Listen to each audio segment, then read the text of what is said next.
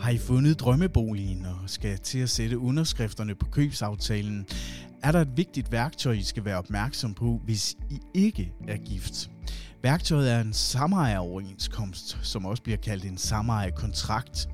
Til at gøre os klogere på det værktøj og hvorfor det er en god idé at bruge, har jeg besøg af familieadvokat Lene Marie Brød. Velkommen til. Tak for det.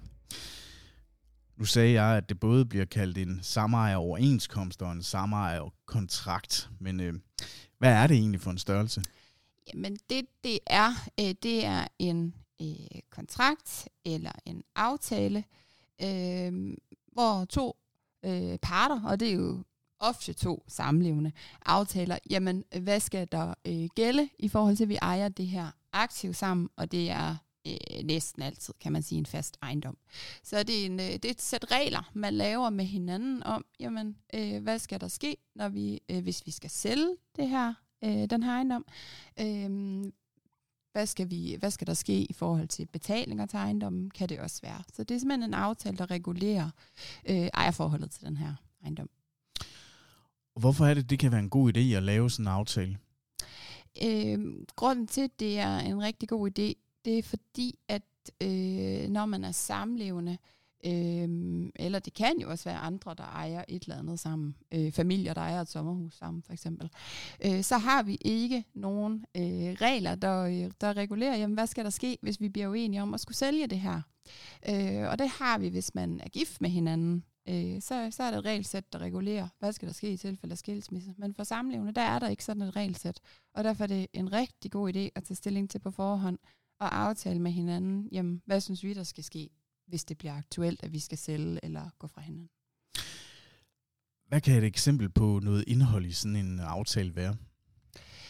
Øh, jamen for det første, så er det sådan helt øh, overordnet, jamen hvad, hvad gør vi, hvis vi skal sælge? Hvem skal vurdere ejendommen? Øh, hvad, hvad, skal det, hvad skal vi være især betale for at overtage ejendommen, for eksempel, hvis det er det, vi ønsker? Øh, typisk vil den også indeholde øh, øh, bestemmelser om, skal der, skal der reguleres for, hvis den ene af os betaler lidt mere end den anden til ejendom. Det kan også være vigtigt, øh, når man er samlevende. Og så rigtig tit, så ser vi, at det er den situation måske, hvor den ene betaler hele udbetalingen, eller den ene betaler en større del af udbetalingen. Og man så er enige om, jamen de penge, dem skal du faktisk have igen, hvis vi skulle gå hen og gå fra hinanden og sælge den her ejendom. Øh, så det vil være sådan et, et typisk eksempel på, øh, hvad man ønsker at, at regulere i sådan en.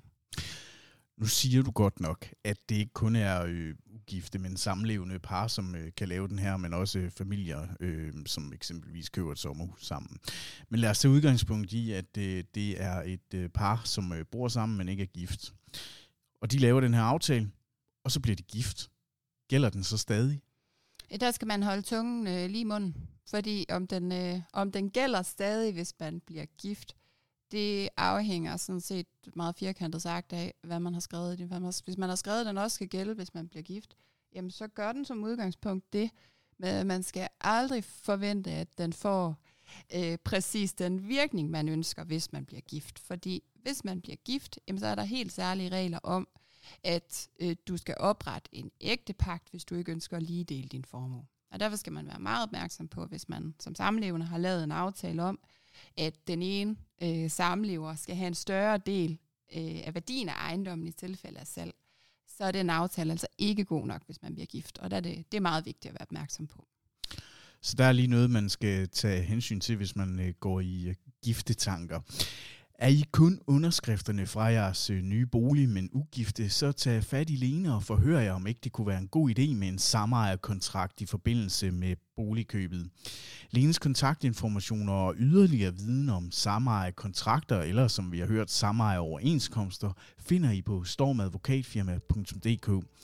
Du har lyttet til Storm Jørne. Mit navn er Lars Lyngdal.